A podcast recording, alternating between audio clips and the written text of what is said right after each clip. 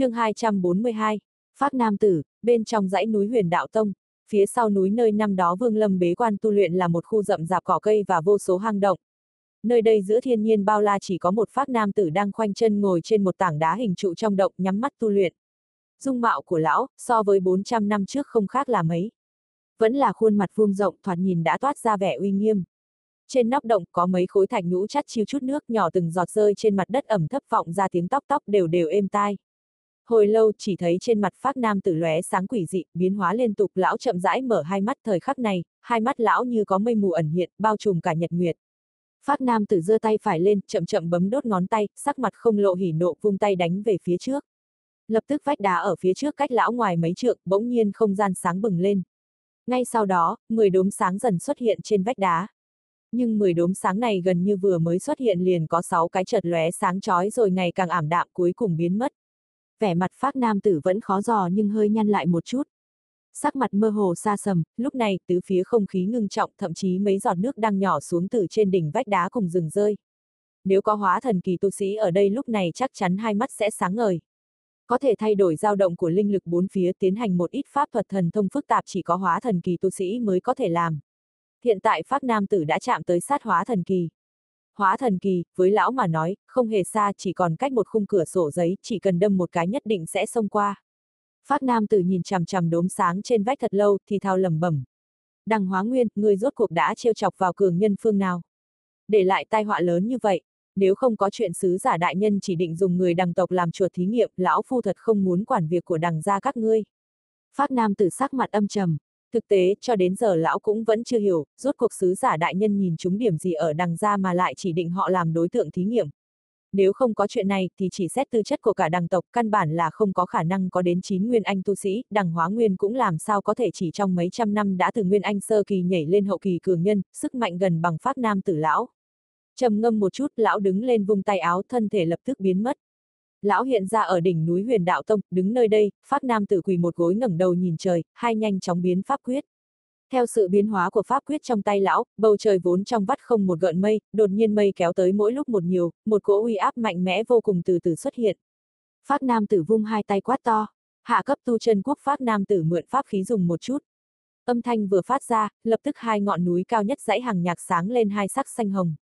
Ánh sáng càng lúc càng rực rỡ, lúc này toàn bộ linh lực trong triệu cảnh quốc đều điên cuồng ào ào chút về đây. Ngay sau đó, hai luồng sáng xanh hồng từ từ bay lên, dừng hai bên phát nam tử, hào quang dần tắt lộ ra bản thể bên trong. Bản thể này là hai pháp luân, bên trên có bốn mũi dao nghiêng nghiêng, bắn ra từng tia sáng băng hàn. Thậm chí tứ phía quanh pháp luân còn hiện ra một khe nứt không gian. Có thể thấy, pháp luân này hoàn toàn không phải pháp bảo nguyên anh cấp, chỉ có thể là pháp bảo do tu sĩ hóa thần kỳ trở lên tự chế ra. Phát nam tử cung kính quỳ trên mặt đất dập đầu vài cái, mới cẩn thận hạ một đạo linh quang lên hai pháp luân, cẩn thận thu vào túi chữ vật. Sau đó hít sâu một hơi, cả người lập tức tản mắt ra từng cơn sóng sát khí rào rạt thì thầm. Đằng hóa nguyên, đây là lần cuối cùng lão phu ra tay giúp ngươi. Trong vòng trăm năm nữa, nếu trong đằng gia không xuất hiện tu vi hóa thần kỳ thì đừng trách lão phu không khách khí với đằng gia. Dứt lời, cả người lóe sáng biến mất vô ảnh, ngay trong chớp mắt linh lực cuồn cuộn biến đổi, Vương Lâm lập tức phát hiện sắc mặt hắn vẫn bình thản như thường, nhưng thâm tâm cũng trầm xuống. Một lát sau, hắn hử lạnh bay về phía chỉ có duy nhất một đốm sáng của hạch tâm tộc nhân đằng ra không di động mà bay đi. Biên giới triệu quốc, nơi này vô cùng thần bí, 400 năm nay, phàm nhân phụ cận dù là người luyện võ chỉ cần nghe tới nơi đây đều tái mặt hết hồn. Thậm chí là người tu chân cũng vô cùng sợ hãi địa phương này. Nơi này là một vũng bùn đen thật lớn, từ vũng bùn to tướng sâu hóm ấy bốc lên cái mùi nước bùn đậm đặc gai mũi, nơi này rốt cuộc sâu bao nhiêu trừ mấy người cá biệt còn không ai biết. Chỉ có điều cứ cách trăm năm, nơi này sẽ bùng nổ một lần. Thanh thế mỗi lần cực kỳ kinh người. Bình thường thì đây cũng là vùng đất cấm, bất kể là phàm nhân, tu sĩ, hay chim bay dị thú, phàm là tới gần nơi này một khoảng cách nhất định, sẽ bị một lực hút khổng lồ nuốt lấy vào trong vũng bùn, chôn sống. Thời gian dài qua đi, ở bên ngoài vũng bùn vô tình xuất hiện một tầng lốc bụi, bao phủ hoàn toàn bốn phía nơi này chính là đệ nhất hiểm địa của triệu quốc suốt 400 năm nay. Hắc Nê Đàm, tận cùng nơi sâu nhất trong Hắc Nê Đàm có một bộ quan tài hắc tinh, xung quanh bốn phía ngập trong bùn đen, cũng có thể nói nơi đây tứ phía là bùn, bên trong là vô vàn bạch cốt. Đám xương cốt đó có người, có thú, tất cả đều là từ 400 năm nay qua đây, xui xẻo bị hút vào. Nơi đây là nơi tu luyện của người mà đằng bát sợ hãi nhất. Đằng nhất, Hắn, là một truyền kỳ, người này không phải hậu bối của đằng hóa nguyên, mà chính là em ruột của lão. Hắn là đệ nhất hạch tâm tộc gia, là người duy nhất, từ xưa tới nay chưa một ai dám khiêu chiến, cũng là người duy nhất 400 năm nay vẫn giữ cái danh xưng đằng nhất. Cách hắc nê đàm chừng ngàn dặm, Vương Lâm phát giác đây là nơi vô cùng bất thường, không cưỡi văn thú nữa mà tự mình phi hành đi. Gần như trong nháy mắt hắn tiến vào trong khoảng ngàn dặm từ chiếc quan tài bùn đen dưới hắc nê đàm, đột nhiên một bàn tay dài lêu nghêu vươn lên. Một nam tử gầy như que củi, giống như một bộ xương người, chậm chậm từ trong quan tài ngồi dậy. Người này toàn thân chỉ một màu đen, gần như da bọc xương, không có lấy một chút máu thịt. Đỉnh đầu hắn chỉ còn lơ thơ sơ xác vài sợi tóc cả người hắn, thật sự trông vô cùng kinh khủng. Trong mắt hắn, dần dần sáng lên một tia sáng u ám, chậm rãi ngẩng đầu. Lúc này, Vương Lâm đã bay vào khoảng không bên trên hắc nê đàm, thần sắc ngưng trọng cấm phiên đã lấy ra phiêu động bên người. Hắn nhìn hắc nê đàm một cái, không chút do dự, mắt lóe hồng quang, cực cảnh thần thức đã động hóa thành vô số tia chớp liên tiếp bắn vào trong lớp bùn. Bên trong quan tài tận sâu trong lòng hắc nê đàm, mắt gã xương khô kia hơi sáng lên u ám, chỉ thấy từng đợt tia chớp bay nhanh trong bùn hướng về phía mình, gã vươn bàn tay phải như bộ xương, nhẹ nhàng bắt lấy một tia chớp đỏ. Phụt, một tiếng tia chớp đỏ biến mất ngón tay gã cũng vỡ vụn. Gã hơi nhếch khóe miệng, u quang trong mắt tràn đầy chiến ý, chậm rãi đứng lên. Lần lượt rất nhiều tia chớp đỏ từ trên bắn xuống, nhưng mỗi lần đều bị gã dùng ngón tay ngăn lại. Cuối cùng, sau khi tất cả tia chớp đều biến mất tay phải của gã bị nứt chi chít.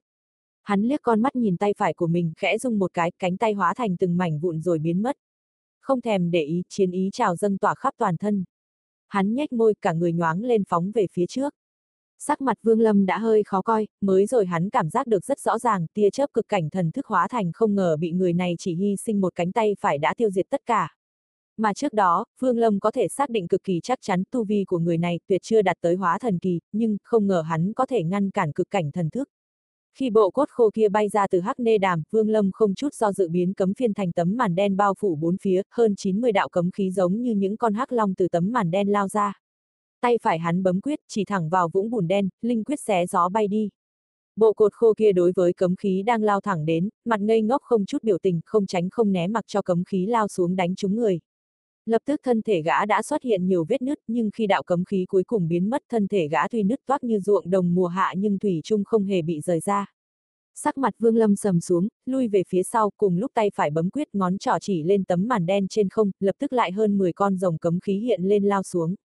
Gã đàn ông như bộ cốt khô kia cúi đầu nhìn những vết nứt trên thân mình, ngẩng đầu nhìn Vương Lâm, nhếch khóe miệng đột nhiên biến mất.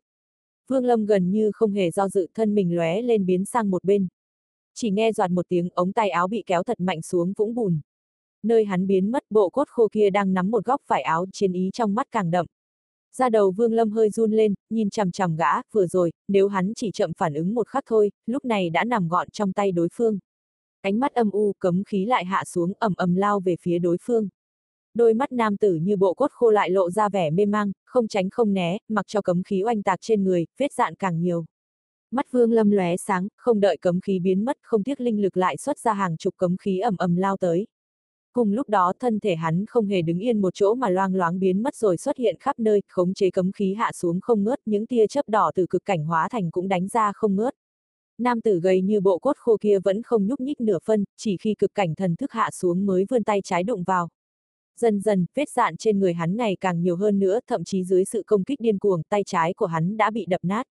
Đây là một trận chiến vô cùng kỳ quái mặc dù kinh nghiệm chiến đấu của Vương Lâm vô cùng phong phú, cũng mới thấy lần đầu.